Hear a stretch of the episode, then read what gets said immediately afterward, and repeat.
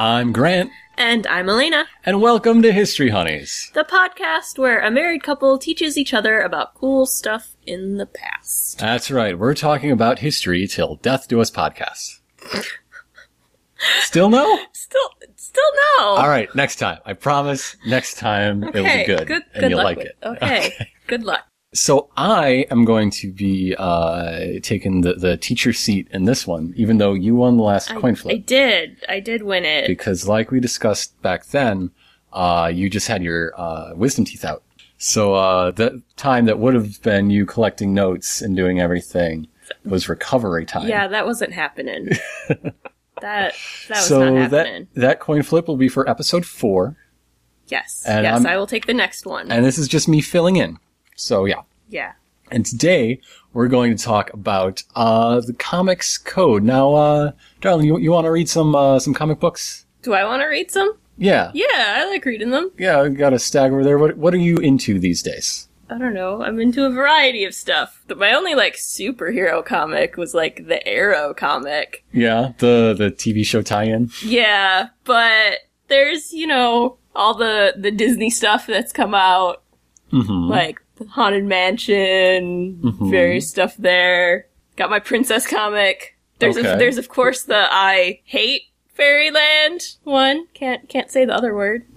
Told me not to swear, so can't say the title I really like for it. Sure. Oh, oh, oh, Saga! How could I not just like blurt out Saga? Yeah. Because it's the drugs. I'm gonna say it's still the drugs. that Sure. Okay, you can't read any of those. Okay, Not, you, not you, even the princess. you can read that. That's that's you can read uh, the the Disney princess kitty gag comic. That that's it. But what about Saga? I can't live without no, Saga. I'm, I'm sorry, that goes against the rules. But but what's the point of living? Welcome to 1955. No. The Comics Code Authority was an industry body that regulated content in comic books. It was publishers telling each other and themselves what was fit to print. Them jerks. Them jerks. Uh, it was founded in 1954 and ran for over 50 years, surprisingly long. Uh, by the time it Those ended, old jerks. by, by the time the code ended, most people thought it had been gone for decades. Uh, it wasn't legally binding, but uh, sellers and wholesalers and advertisers would often only support books that were code approved. So if you can't get money, it's even more efficient than being like legally banned. Why is everyone a jerk? Well, we're gonna get to that. Okay, I'm glad you're gonna gonna- answer these I'm questions gonna answer I these have. questions. Uh, it turned out to be one of the most restrictive and confusing content codes in media. Sounds Like you it. look at an MPA rating and it says, you know, rated PG for themes. That's confusing, but not nearly as confusing as the the comics code. Okay. At least you know what gore and moderate violence probably means. Eh, sometimes I question it, but yeah. Uh, but the reason I wanted to talk about this is that the code, uh, I'm going to argue at least, is responsible for the image of comic books and influences the state of the industry to this day. Okay. Now, to talk about where the code came from, you gotta go back a few years to a man named Fredric Wertham, who wrote a book called Seduction of the Innocent, which sounds like some steamy, like, paperback airplane novel. Ooh. Steal that from your parents' bedstand and go read that into the in the room closet. Th- this was not the sort of book that had Fabio on the cover, unfortunately. Uh, Frederick, Frederick, good old Fred, was a psychiatrist who, who started work in the 30s and 40s, and uh, he believed quite strongly in the effects of the environment and background on children's development, which at the time was one of many competing theories, but now it's pretty well accepted. So Yeah. he was a bit ahead of the curve on that. Um, he knew he wanted to do, do something with brains, but as a student, he actually got to correspond with Freud and decided, oh yeah, that's the way psychiatry, this new and exciting uh, uh, field of study. That's what I'm going to do. Okay. So he had plenty of accomplishments beside. He wrote uh, The Brain as an Organ in 1934. That's an interesting title as well. Well, it was a textbook. Okay. And I uh, prefer to think that that's like the sultry novel. the, the brain as Fabio's organ. Oh goodness. but it was a, the definitive textbook on brain physiology. Uh, he was also an expert witness. He would speak before juries, convincing them not to execute the mentally ill. That's good. It's pretty good That's stuff. good. Yeah. I can support that. Part of his work about how, you know, environment and background impact children's development, uh, he, he published studies which demonstrated segregated schools were detrimental to children's mental health. Okay, Like- okay, this guy was up on a lot of lot of things. Those studies were even cited in the uh, Supreme Court case uh, of Brown versus the Board of Education. Nice. Fredric Wertham helped in his own way to desegregate American public schools. There, there's gonna be a big butt here. big butt. He, he was a rather slim man. Dude. Not, not his actual buttocks. I mean, like, I'm obsessed with Fredric Wertham's actual buttocks. He opened the Lafargue Clinic uh, in Harlem to provide psychiatric care to black teenagers, and it was largely supported by volunteer donations and also the state. A lot of his uh, students, or excuse me, a lot of his patients were uh, juvenile offenders who were sent there to be like, okay, is this kid a jerk or are they brain sick? How how do we deal with this case? okay. the clinic took as part of its mission uh, to work against the disproportionate diagnosis of schizophrenia in black teens as opposed to white offenders, and pushed against the use of shock treatment in patients that had no medical cause. Good. This is all really good stuff. This is all really, really good stuff. you see, he also wrote Seduction of the Innocent. His public image is now dominated by that one thing. That thing that gives us the big butt. You know, you one goat. Did he do that? No, it, it's a metaphor, uh, dear. well, It's- it's I know it's a metaphor. metaphor, but I just thought, like, was was that like comic, a thing? book- comic books made Fredric Wertham f- goats. Yes, that's what I'm saying. Leave the goats alone. So let's talk about Seduction of the Innocent, published in 1954. In the early and mid and late 50s, juvenile delinquency was a big, big thing. Yeah. G Officer Krupke, na, na, na, na, na. Yeah, Yeah. Yeah. I love that song. So uh, it's not just a song written in the early 60s about the late 50s. It was an actual moral panic. Yeah, Uh, teenagers were a brand new social thing. they're being teenagers. was, oh uh, no. You know, we, we've got uh, James Dean.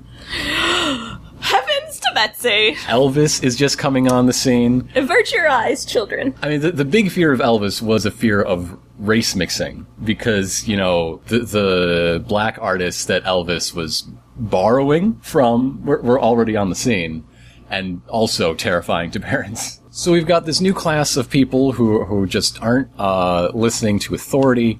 They're standing on the uh, uh, street corners smoking and shooting dice. Shooting those dice. Is that what they did? Did they actually shoot dice? well, not with guns. It was. No, but I mean, is, is that really, like, was that really a pastime of the teenagers of the 1950s? more often than they shot people, but the fear was still there. I think they had better things to do as teenagers. Like, make out. yes, they, they, they were making up. I think that's really what they did. when were you're a jet, you smooch jets all the way, yeah. all the livelong day. yeah. Along with juvenile delinquency comes juvenile arrests and uh, children to be uh, referred to Wertham's clinic. So, you know, he'd talk with these kids, be like, so, what are you into? And he found that uh, nearly all of them were avid comic book readers. See, the thing is, in the early and mid 1950s, 90% of all children were avid comic book readers. Yeah. Uh, there, there was no control group to Wertham's study here. That was appealing to them. They could afford to buy them. They were still like a nickel or three cents or something. Yeah. Yeah. That's where their pocket money went. So Wertham started reading these comics uh, that his patients uh, were talking about and found them full of violent images being sold to impressionable minds by exploitative corporations. See, th- there's also he, he saw himself as uh, saving these children from the, these uh, amoral capitalists who are exploiting the poor's desire for uh, uh, base entertainment. He was a class warrior of the most busybodying kind. He, he started campaigning, giving speeches even as early as like 1948. He even tr- helped pass two laws through the New York legislature to restrict the sale of comics to minors. Both of them were struck down by Governor Thomas Dewey, so they, they didn't become law, but they were on the books in a sense. Good job. Good job, Thomas Dewey. Maybe, I like you. Maybe one day you will defeat Truman. it, it was that Dewey, like the Oh, same guy. Yeah. With like going directly to lawmakers not working, he needed he needed to put that pressure somewhere. So go straight to the people, and he wrote "Seduction of the Innocent," published in 1954. Uh, here are some of the charges raised against comic books as a medium. Uh, they're racist in their depictions. Uh, they desensitize children to gore and violence. You know what else desensitizes children? Every other moral panic from uh, before and after. Yep. Uh, they promote homosexual behavior. He was very interested in the close relationship between Bruce Wayne and young Dick Grayson, noting how often uh, one would be wearing a dressing gown around the other as, as they hung out at home, being cared for by their elderly fey butler Okay. subliminal sexual messages.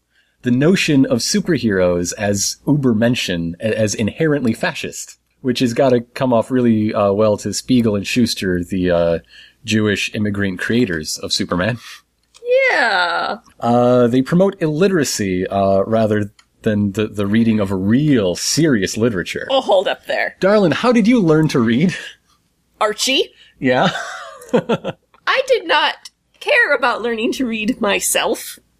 I liked people reading to me. Mm-hmm. Until I started buying Archie Digest magazines, and no one would sit around long enough to read them to me, so I had to learn to read myself. so I did. No. They were filled with ads for products unhealthy to children, which, yeah. All, all magazines at that time were filled with things that were unhealthy for everyone. One, did you know that Wonder Woman is a lesbian and promotes lesbianism among uh, impressionable young girls? I don't think she does. Oh, suffering Sappho. I mean, maybe, maybe for some people, but I don't, I don't think that's like the point of Wonder Woman. So really, the, these uh, charges were a mix of uh, some that had merit, uh, although whether they were any more, say, uh, racist or lurid than other entertainment of the time is questionable. But all of them were really focused on censoring things and keeping them out of the hands of children. Another problem with Wertham's ideas was that uh, comic books were inherently a children's medium, when at the time, uh, the children of the 40s were growing up into the teens and young adults of the 50s who still enjoyed reading these gory, lurid crime and horror stories. Yeah. Uh, the superheroes of the golden age had pretty much fallen out of favor. The only ones still being uh, published were Batman, Superman, and Wonder Woman.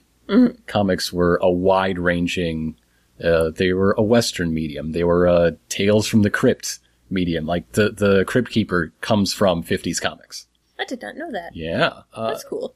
But from his perspective, they're all being peddled to impressionable children, so we need to keep them out of the hands of children. The illustrated edition of his book uh, was filled with the most explicit panels they got permission to reprint.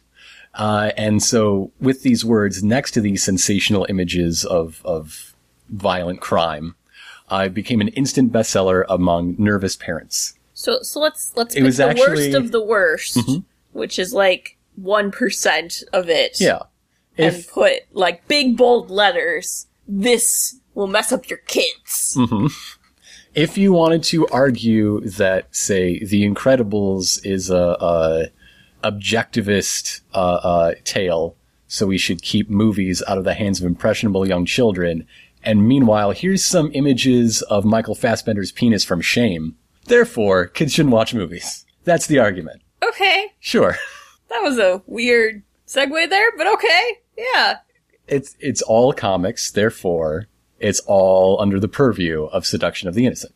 Yeah, okay. his uh, uh, actual data came open uh, or or was rechecked uh, in around 2010 uh, by researchers who found things like um, things he only could have heard secondhand being reported as firsthand, seeing that his uh, basis for evidence was more forensic than uh, scientific, which makes sense because he was a court-appointed uh, expert witness for most of his work. That was his wheelhouse, basically but it also means instead of having actual you know, data with control groups and p-values. He just has a string of uh, anecdotes.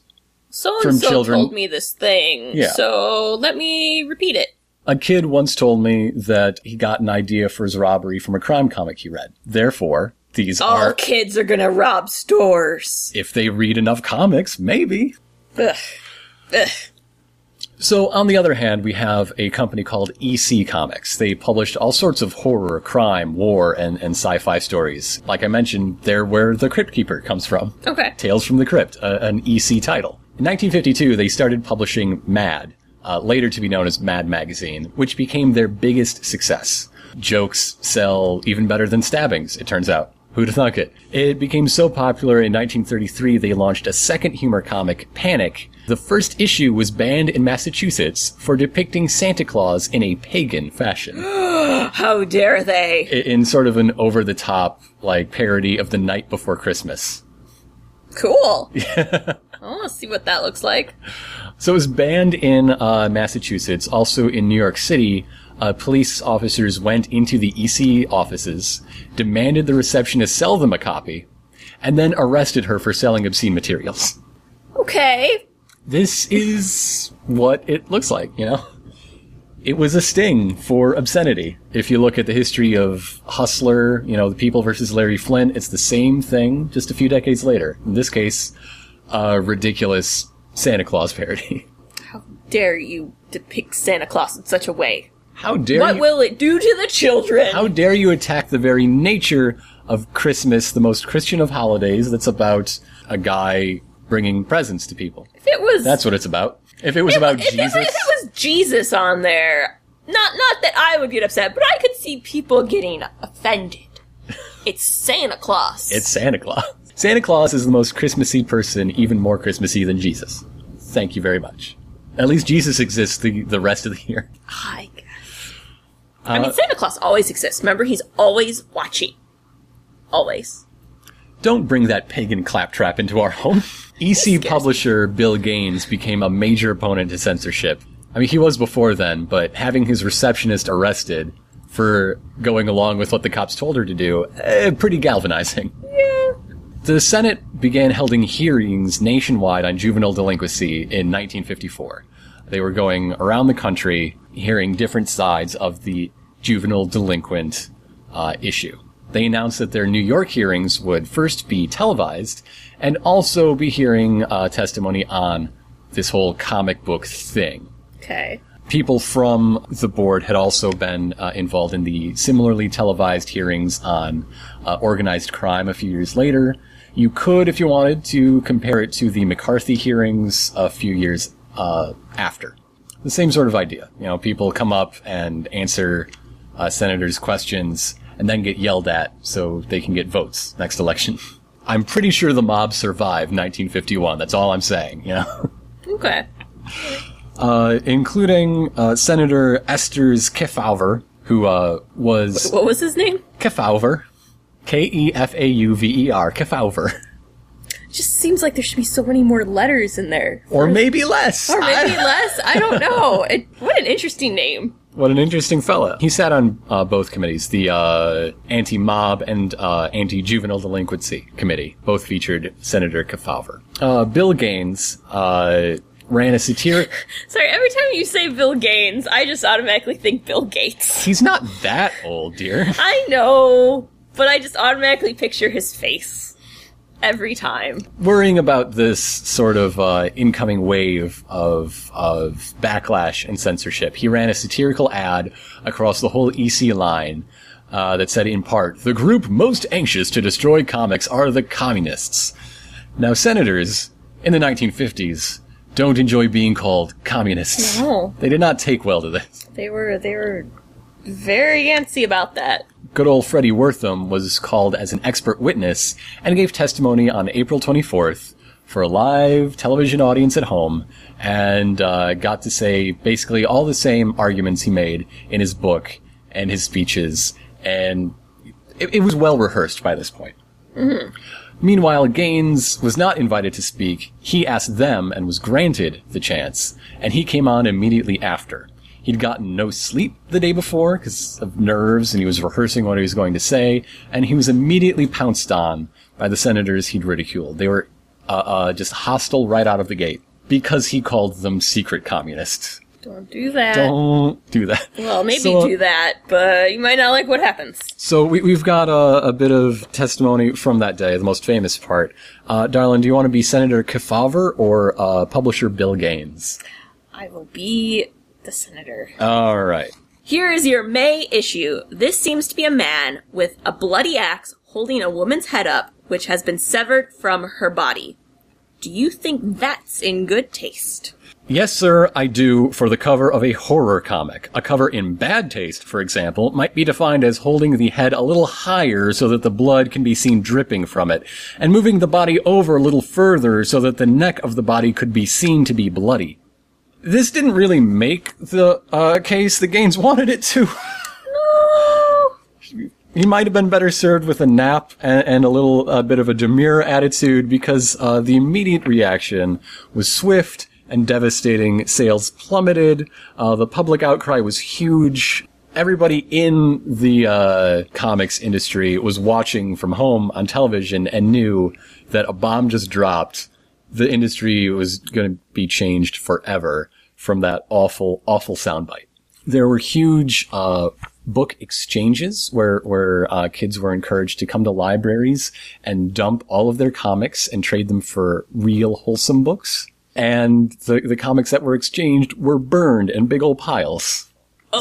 So so this outright rage starts with uh, one of Wertham's accusations that the idea of the superhero is fascist, and it continues to actual book burnings. Yeah. Yeah. So, in the face of this, Bill Gaines sees uh, that the industry needs to do something, or there won't be one anymore. He sends out a letter to top publishers to form an industry body to advocate for comics. Uh, this became the Comics Magazine Association of America, the CMAA. Okay. Uh, 38 publishers met in August 1954, just a couple months after his horrible live TV flub, uh, to discuss plans. Now, Gaines wanted to fund studies to dispute Wertham's book, like, hey, let's find out how many non-delinquent children were reading comics and being perfectly well adjusted in 1954. That would be a good idea. That might be a good idea. Let's uh, uh, let's show that horror and crime comics are okay to print because not all comics are for children. Let's show that you know, fifteen year olds who aren't uh, uh, arsonists are reading this. Let's talk about how many uh, GIs came back from the war and loved the the comics they got in their care packages. Yeah. Like, just not all comics are for kids. Not all books are for kids. Mm-hmm. Not everything is marketed to everyone. So uh, what actually happened is the group, as, as part of this meeting, they, they did form a body. They elected John Goldwater, publisher of Archie Comics, as president, and they wrote the first comics code. Okay. Now, the 1954 Comics Code came down. Uh, the provisions were proudly presented by Mr. Goldwater as, quote, the most severe set of principles for any communications media. I don't know if you should be proud about that. Well, when you're trying to uh, sell your books to parents, I guess- terrified, I guess then you moral panicking parents. Like, oh, you'll like this now. Yeah, You should be proud of what we did. I mean, they're they're comparing it against the Hays Code, which uh, took sex out of movies entirely and Yeah. was replaced with people in, with wearing fedoras smoking. Yeah. or uh, the television guidelines where married beds. married couples could only be shown in separate beds. yes. And now here's uh, John Goldwater saying, "Oh, we're way more restrictive than that. You're safe with us." Great. Uh, depictions of sex and drugs uh, were banned. Violence was incredibly curtailed in uh, how violence could be shown. Authority figures could only be shown as honorable and respectable. Uh, so there's no such thing as a dirty politician in a comics uh, a code approved book. There, there's no such thing as a, a policeman on the take or turning a blind eye. They're all like Scruff McGruff. Except human, because I think they might have had something to say You probably you can't about write like Dr. Moreau hybrids. the words crime, horror, and terror cannot be used in titles or placed prominently on covers. Because, oh no, they can't know these words exist. Well, because Or it- because it's enticing. well, yeah. How are you supposed to seduce the innocent without these seductive, dangerous uh, words? They do realize there are pictures on the cover. That's enticing enough. Oh, the uh, the restrictions on pictures on the cover were also incredibly strict. I'm sure, but like, I don't know. There's other stuff to entice people. One of my favorite quotes is sexual abnormalities are unacceptable. Which makes me wonder what they define. Like, that's a big, like, Yeah. catch-all clause. I think that just means no gay people, right? It's probably what they meant, but that really opens the door to Or- a lot of things. Or when they use it to, or, or when, you know, they send something back to say no gay people, that's probably the clause they point at. Like, ah, ah, ah. Yeah. There were also restrictions on the sort of ads. Uh, you could have no uh, replica weapons was one. So poor Ralphie could no longer be advertised his Red Ryder BB gun Well, in in the back pages. there goes like a whole inspiration for a movie there. The way it worked was publishers would send their books to the Comics Code Authority for approval, and they'd either get a rubber stamp and get this nice, like actual postage stamp looking uh, label to put on their book, or they'd have it rejected with notes. Try again, redraw this, this, and this, send it back. The people making these judgments were retired school teachers checking them for objectionable materials. So they could really send them back for anything they wanted. There, there was no push to like strictly adhere to the code. It's more, uh, This offends me. using the code to justify rejecting things. Okay. Uh, Stan Lee, as an incredibly old man, was in the business in these days. He had an issue of a Western book called Kid Colt sent back for being too violent. When he asked what's so violent about it, the response was, oh no, too much smoke is coming from the hero's six shooters. Uh, it was incredibly violent smoke. less smoke, less violent. But, uh, okay. They, they also took it upon themselves to be sort of grammar police. Slang and colloquialisms were cut right out. They, they only spoke the, the proper children safe, uh, uh, moral exemplary English. Grammatically correct sentences. Yeah. Okay. There was no official enforcement. However, wholesalers would only carry books that had the Comics uh, Code Authority seal. So any book that wouldn't submit to the restrictions couldn't get on newsstands.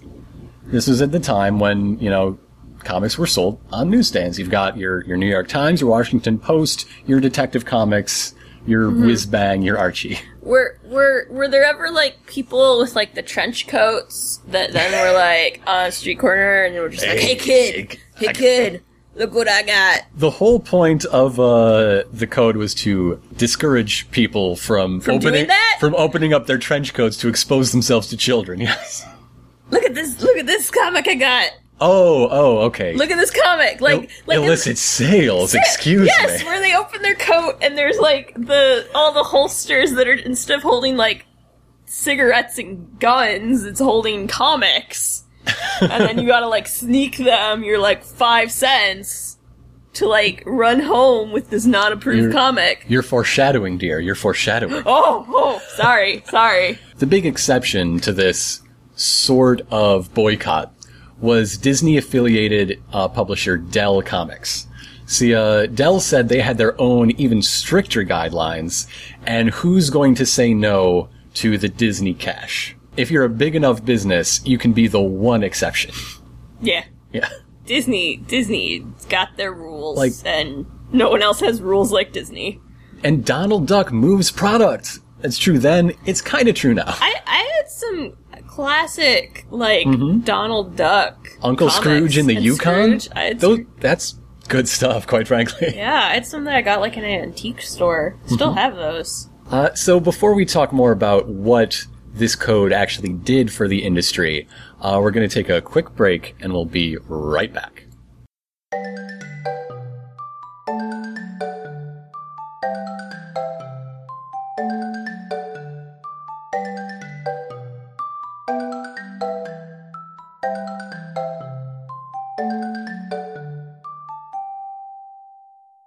How you doing? You you ready to get back on the horse?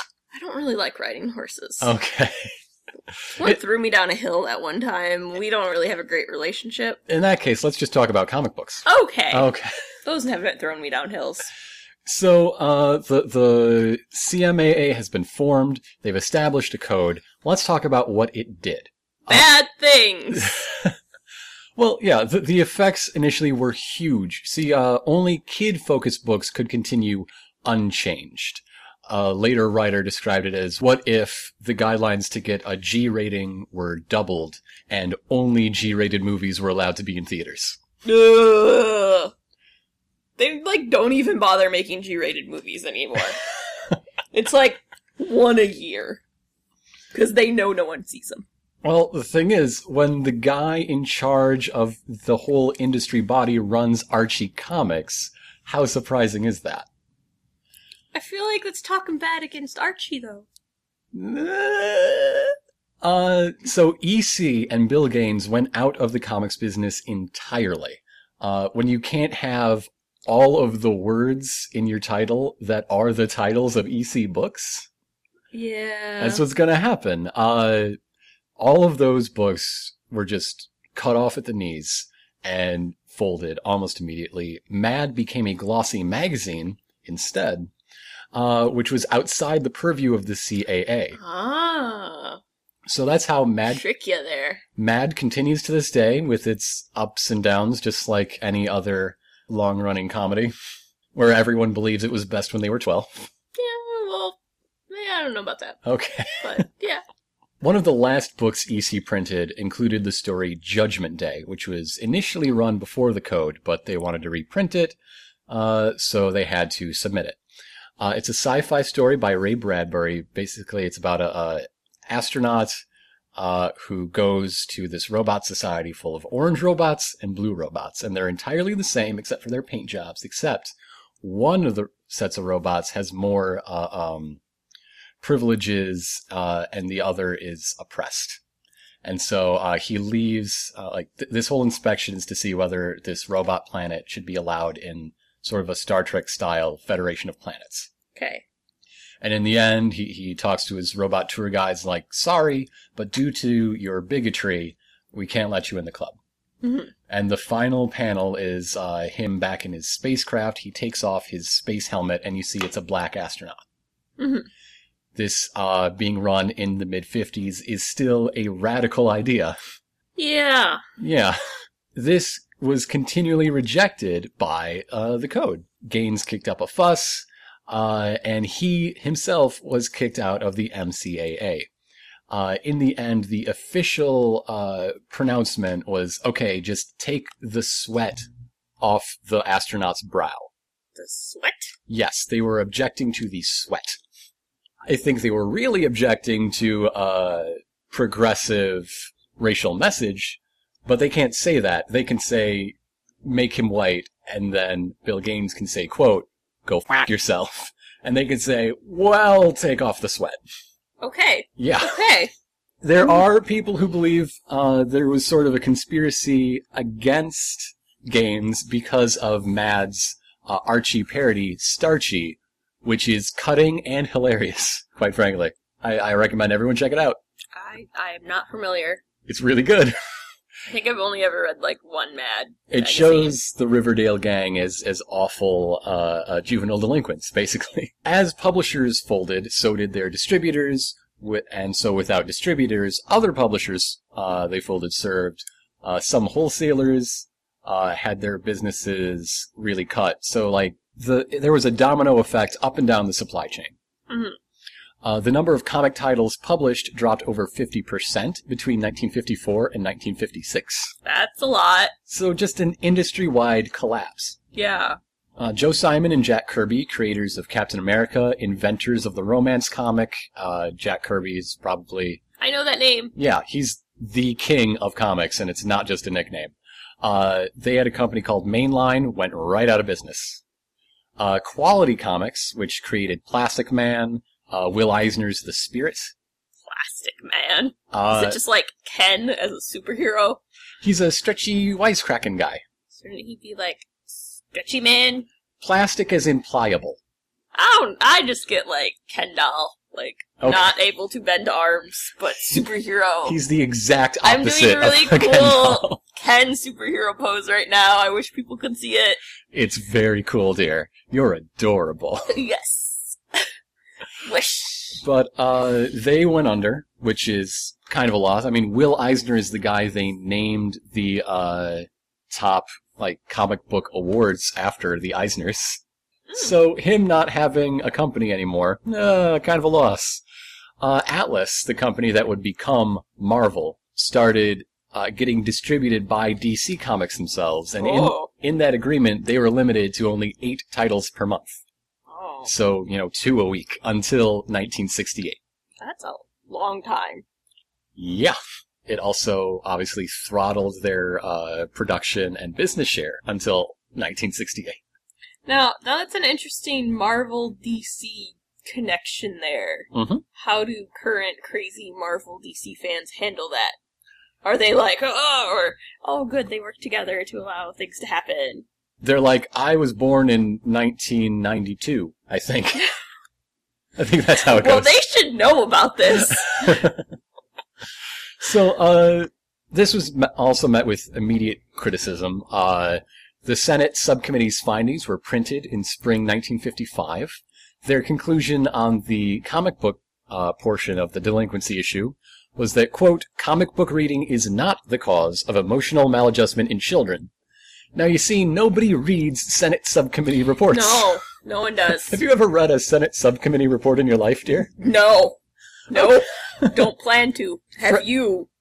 Actually, you probably have. I have not. No, sorry. Oh, sorry to disappoint. I thought you would have been the one. the one person in the world who did not write one that So, has read it. What do you think good old Freddie Wertham's reaction to the code was? Just utter shock? Yes. Yeah. Uh, I don't know how shocked he was. I think that's a judgment of character, but he was definitely a critic. Uh, what he was advocating was, for one, a hard ban on selling any comics to anyone under 15, but a graded content warning system. Okay. uh, for 16 year olds and up. He saw the code as a hypocritical uh, measure and the new books that came out as sanitized violence without consequences.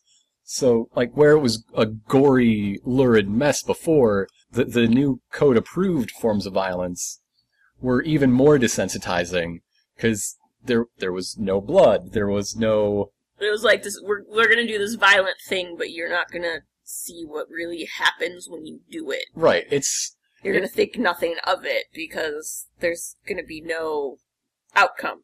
it, it went from the hyper but at least somewhat honest violence of I don't know a, a gangster movie hmm to the really weird uh, black and white schoolyard violence of say Power Rangers. And is that actually better? From uh, Wertham's position, no, it is technically worse. So another effect was this was basically the dawn of what we call the Silver Age of comics. Yes. Uh, if you're going to have simple, sanitized stories, and the competition from other genres are gone, superheroes were rife for a comeback. Uh, in 1956, Barry Allen was introduced as the Flash uh, in a book in a book called Showcase Number Four, heralding a wave of rebooted Golden Age heroes and new Silver Age heroes to join them. Batman and Superman got facelifts as the only, and Wonder Woman as the only uh, characters that really survived the big superhero glut in the years in between. Uh, and so you had things like, well, we used to have this Green Lantern character who had a magic lantern.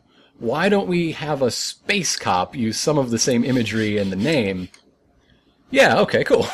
Space cop. The the Green Lantern Corps are space cops. Oh. Yeah. So they just took Green Lantern and then like redid it. That's Mhm. what- I thought. I thought like a completely new character came out of that. Essentially, Uh, I, I just wanted to know what the space cop's name was, but it's just Green Lantern people. okay. well, Guy Gardner. Uh, no, you know, like Marvel Comics also helped define the Silver Age. Uh, they joined the boom with Fantastic Four number one in 1961. Uh, Stan Lee's writing was just made for punchy marketing pitches, and the code didn't say anything about teenage angst. So much ink. So, oh, which really set them apart for the tween and teen reader who wasn't being served by the And teenagers love nothing out more than teenage angst. nothing more than angst. They, That that is that is their language. Mhm. That is the way to their heart. So the Marvel titles had this unique angle, unique flavor, and uh, they they became cornerstones of the industry. Uh, Silver Age books were more focused on bizarre super science and aliens, while uh, things from before were, were more focused on magic, gods, the supernatural, summoning demons. You definitely can't do that under the code, but you can have But you can have aliens. but you can have bad aliens from, from far, far away. Yeah. hmm If there's a comic book today that's goofy and just campy, it's probably either from the Silver Age or it's intentionally harkening back to it. Now, who was growing up in uh, the late 50s, early 60s? That's where your baby boomers come from. So, with that huge readership and the hold baby boomers still have on American culture, that became the idea of what comic books are. So when someone uses comic booky as an adjective, they're Yeah. talking the the Silver Age ethos. Yeah. Yeah. That makes sense. Now you were talking earlier about strange men in train- trench coats. Do you want to buy a comic book? There were indeed underground comics, uh, starting in the '60s. People sell them with trench coats. No, no, they sold them in head shops. Oh, fine. You, you They missed an opportunity there. I don't think they did. So you, you've got this generation of creators who want to make sequential art. They want to tell stories and, and draw pictures to go along with them. But with the code, they couldn't tell the stories they wanted to tell. So instead they self-published and found alternative distribution, completely bypassing the whole wholesaler ban on non-code approved stuff. Mhm. So they came to be known as comix with an X. Oh, yeah. They were sold mostly in head shops, and the creators mostly lived in like the Haight Ashbury district of 60s San Francisco. So uh, between breaking the code's rules just because they can, being crude for the fun of it, and their their distribution model, they were also really indebted to like drug culture and psychedelia. Nice. Yeah. Sounds like good stuff. But you know, they're they're still home to fantastic artists. It was a big countercultural thing. Uh, R. Crumb is the most famous underground comics personality out there. You've seen the Keep on Truckin'. You've seen Keep on Truckin'. Google. Google time. Oh, yeah, I've totally seen that. There you go. I've to- I totally have seen that. I know what that is. I just I just did not know that that was like I guess a thing. Yeah, uh, that is famous art right there. Okay. They also benefited from like the street cred for being independent producers. Of course, once something has any sort of credibility, big business comes knocking on the door. Marvel publishes Howard the Duck in 1976, inspired by the political relevance of underground comics, but without the explicit content. What's the point? So in the 1970s, the code was getting old. The nation had moved on uh, to a degree. I mean, we'd lived through the 60s. Things changed. Yep, things were different. So uh, it was time for the code to change with it. Of course, John Goldwater was still in charge of both Archie Comics and uh, the CMAA. So change was slight. One notable change was that vampires, ghouls, and werewolves, when handled in the classic tradition, were now allowed. Ooh. So as long as you could convince the code that your vampire story harkened to Bram Stoker, then you could write about vampires. Interesting. In the same year, the Department of Health, Education, and Welfare asked Stan Lee to write a Spider-Man story about the dangers of drug use. They wanted to use comics to, to reach the kids. I remember hearing about this before. Now, drugs were not specifically forbidden by the code at the time. There weren't real guidelines for drug use, so we thought, They skipped that one? They were like, oh, we don't need a guideline about drug use? but you can use Dracula. You can, We're, we're gonna, we're gonna have very specific rules about vampires and werewolves. But, you know, put all the drugs in you want. Whatevs. Uh, because of that uh, vampire etc. clause uh, that specifically doesn't mention zombies, because zombies are, do not have a long literary tradition. There was an Avengers story where they had to make up their own word for zombies. Okay.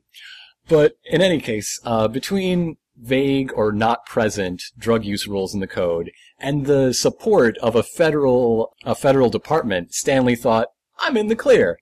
When he writes his "drugs are bad, Spider-Man says so" story and submits it to the code to get the rubber stamp and sell it through wholesalers. The uh, CCA disagreed. They objected and refused to let the seal be used on those issues. Uh, Martin Goodman, then publisher of Marvel, uh, ran the issues anyway without the seal, and they sold just fine. Uh, the, Nice. the story was heralded by parents who were afraid of drugs, and uh, the Department of Health, Education, and Welfare is, yep, that's exactly what we asked for. Uh, if you read it, it becomes clear that Stan Lee has no idea what drugs are, or like what they do, or why people would do them. It's incredibly hokey, but it, it became a classic story for its place in this history. Let's be honest, a lot of the don't do drug campaigns of Yeah. our lifetime have really wondered if those people knew what they were talking about. And yeah, this definitely fits in that history for sure. Uh, the code then added guidelines for depictions of drugs to, to cover themselves in future. About time. But this fiasco did set a precedent that adherence wasn't as required as you might think. Like, you could still sell stuff without that.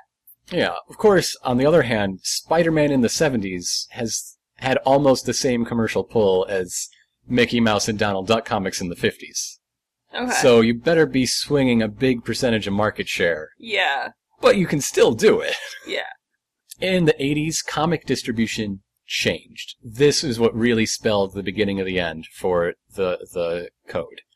Wholesalers were cut out of the picture as distributors sold directly to specialized retailers.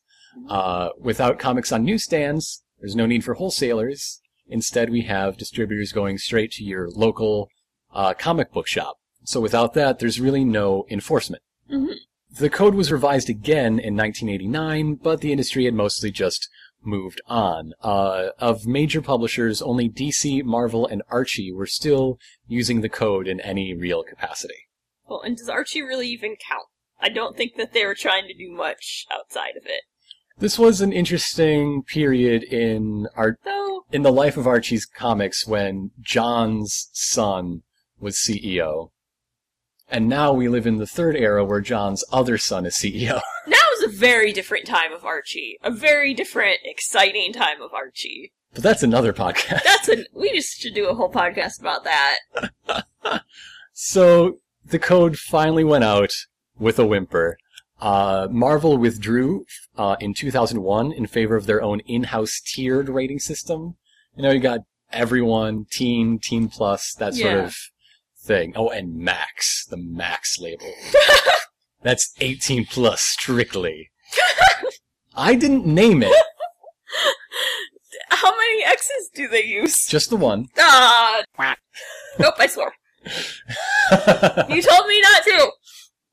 Another big blow to the code is when advertisers stopped making decisions based on code approval. The twin sticks of wholesalers and now advertisers both out of the picture. In 2011, DC Comics finally dropped the code. Archie Comics followed the day after. like you just imagine uh, the second son of Goldwater just looking around like, wait, what? It's just it's just us? Wait, we're paying dues for this? No, no, no, no, we're not. No longer. Get rid of that. So, with nobody subscribing to it anymore, that was the final end of the Comics Code Authority. So they actually had to pay money to use See, this? The CMAA was an industry body, uh, supported by annual dues. Uh, so they were, this was like a thing like, you have to follow us, but you have to pay to follow us. The the code wasn't the only thing the CMAA did, but for a, quite a long time it was the biggest thing they did. They also managed things with wholesalers. So once wholesalers are out of the picture, they have very little to do whatsoever. How did it take them that long to stop paying dues to these people? Now there was also a fee you had to pay uh, to the code authority to get approval you know, to pay for the people reading them and giving the approval. So then you had extra fees? There were extra fees involved. This is this is just like a pyramid scheme. So, uh, once the code finally folded, after most people thought it was over decades earlier, I mean, this is 2011, I can imagine people were like, "Wait, what? uh, That's a, that's news." like, reporters and bloggers started looking into this because, like, there's bound to be a weird story there in the, the final days of this sinking ship. And what they found, uh, I think this was news broken by Newsarama, they found no evidence that the CMAA was operating at all after 2009 Just people just like writing a check to nowhere, to nowhere. apparently. Like, did they even have like a, a PO box or anything that Oh. was still being paid for? Of sorts, of sorts. Now, uh, reporters called up Archie and they said, "Oh, well, we thought that over the last few years, you get to put your seal, uh, you get to put the seal on your cover as long as you're uh, up to date with your annual dues. We are. We put the seal on. There you go. They haven't been submitting uh, comics for two, three years at that point. They just been slapping the seal on anyway." I mean, if you're paying them money, you should be able to do that.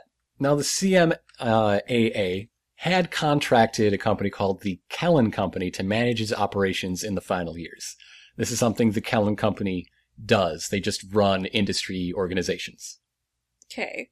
They're sort of subcontractors that run your thing for you. Now, that contract ran out in 2009 and was never, was never renewed. Okay. Holly Munter Koenig was uh, in charge of the CMAA on their behalf, and so she continued to run it for those final years, like pro bono, alone, on her own dime, on her own time. Like just in her own house. yeah, literally from her own living room, out of passion for the industry. Not think to tell anyone like, hey, so you know, I'm not getting paid for this. Yeah. So she spent that that final year of volunteer work, basically calling up publishers, calling up friends and lawyers uh, she had at DC, at Marvel, everywhere, being like, you know, we have this body, it exists. We could do great things with it. We could do advocacy. We could uh, get our books in, in libraries. We could do giveaways to like struggling schools. We could provide a healthcare fund for freelancers. All these things Yeah. That would be great for the industry. We have a body, we have a nonprofit already set up. We don't have to do that work. We can just do work. hmm And every th- uh, buddy she talked to was like, no, we just want to print and sell comics. And, you know, a lot of other third party people do the things you're already talking about. We don't need that to be in house. We're covered. Like, okay, but what if we ran our own conventions instead of these third party? Of paying other people Like- to do it. yeah. Like, yeah, but we like the conventions the way they are. We don't have to do the work. We just show up. So, like, all these pleas fell on deaf ears, and so she just kept accepting packages from DC. And she would, uh, for all of 2010, she would take their books and she would, uh, not even bother sending uh, approval notices because that's not her job.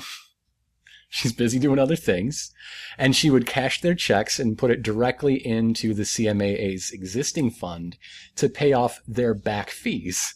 Because, you know, their membership and their fee collection had been dwindling for years. They still owed Kellen back pay from when Koenig wasn't working on a volunteer basis.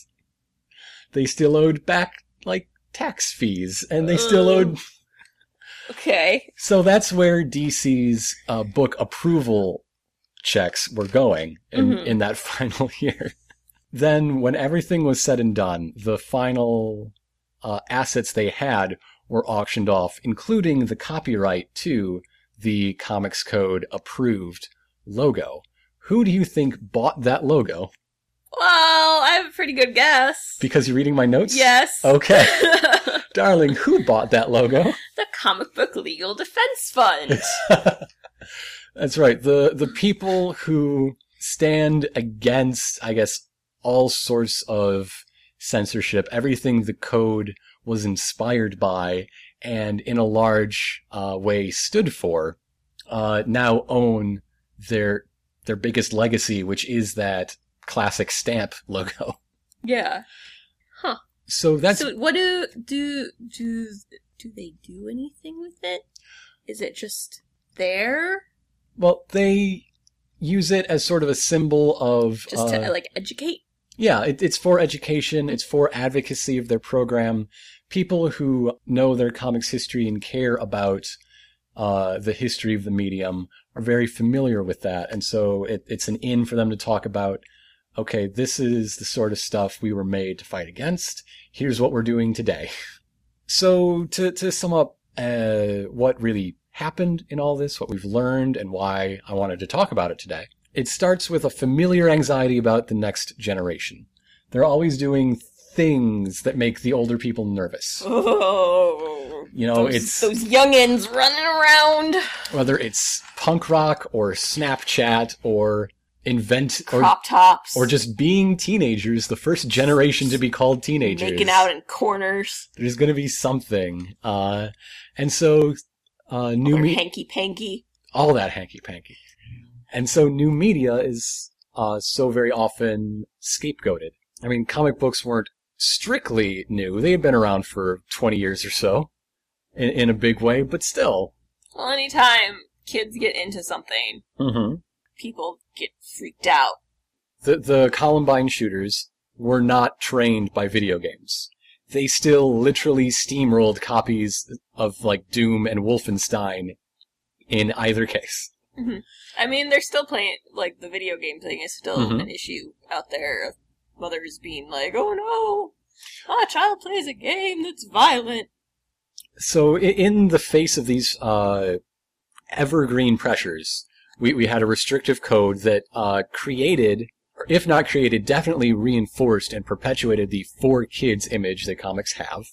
You just blurted out at the beginning of this recording you love Saga. Yes. Uh, I think the fourth issue begins with a full page spread of a child crowning out of a woman's birth canal. Yep. This is not for kids. No, it's really not. And I read a lot of stuff that can be considered for kids. Like But- my, my figment But and not exclusively for kids on your shelf, No. and certainly not on the store shelves. but child appropriate yeah. in a way. Like it's it's it's safe for children to read as well. But at the same Saga time, totally would not recommend that for a child. okay, what do you think your brother thinks of when you talk about how you read comics? He probably thinks I only read Archie There, still. there you go. Um, and well, he just says we're weird. Those weird things you like. So, like, th- this stranglehold on the content that could be sold in mainstream channels for so many years, as well as the the stories that came out of it uh, in you know that that Silver Age campy four color black and white morality four color heroism uh, that still go on to this day. Uh, the Silver Age is seen as the default mode for comics. Like when uh, the Flash TV came on, everybody knew it was going to be Barry. It Mhm. wasn't going to be Jay Garrick, the Golden Age Flash. Mhm. It wasn't going to be Wally West, the 80s Flash. Mhm. It's going to be Barry. Yeah. And of course, it pushed other creators into an underground alternative scene that has uh, descendants in today's alternative and independent comics uh, that have now been accepted into the traditional print industry and also feed into web publishing. Web comics are flowering, and a lot of those people are very inspired by underground comics. Yeah.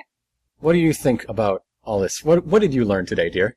I learned I get stressed out very easily, and I get angry. So we went from a downer warning to an outrage warning in uh, in episode three. Yeah, yeah. I'm.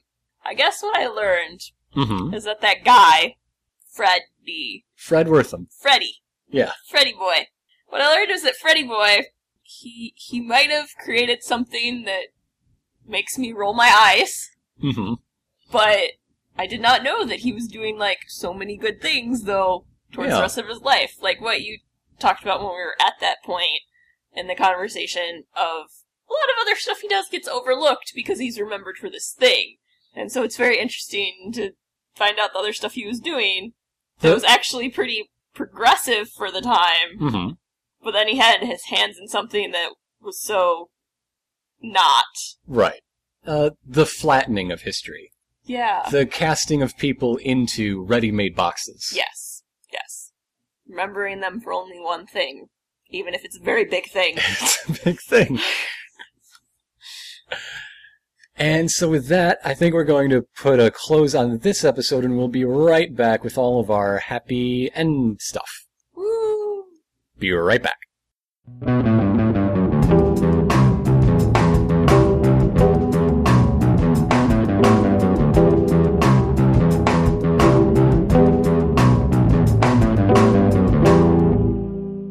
So this is normally the time when we do our coin flip, but we've got one bank, so we can skip it. And instead, that brings us right to our listener mail. Hey! Woo! Mailbox.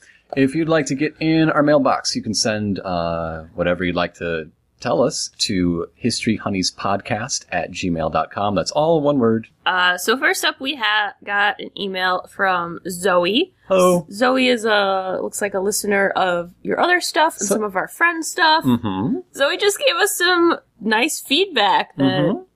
Really enjoying the show and that we got some cool history coming out of it. So thanks. Uh, Dylan also has some very nice things to say, but does answer one of the questions we, we posed. Uh, do people not from the Great Lakes region learn about the Edmund Fitzgerald in schools? Not in Southern California, they don't. It kind of So, makes sense. It's really yeah. far away. They Yeah. got enough other boats going on over there. And something else we asked, uh, we, we wanted to know your favorite moral panics, and Dylan is, is really interested in any fear mongering related to AI, uh, uh, the augmentation of humans. I can't wait to see what sides people take as the technology becomes more advanced and or commonplace, and average people have something to say about these topics.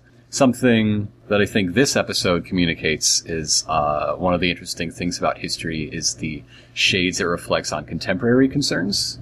And I think transhumanist thought is uh, a great example of that sort of thing. Cool. So thanks, Dylan. Another email from Jamie. Welcome back, Jamie. Woo! I love a good moral panic. um, who doesn't really? Yeah, yeah. Uh, as long as you're not living through it, it's great. Yeah. One thing Jamie's interested in is uh, the Salem witch trials, which is Mhm. very interesting to me as well.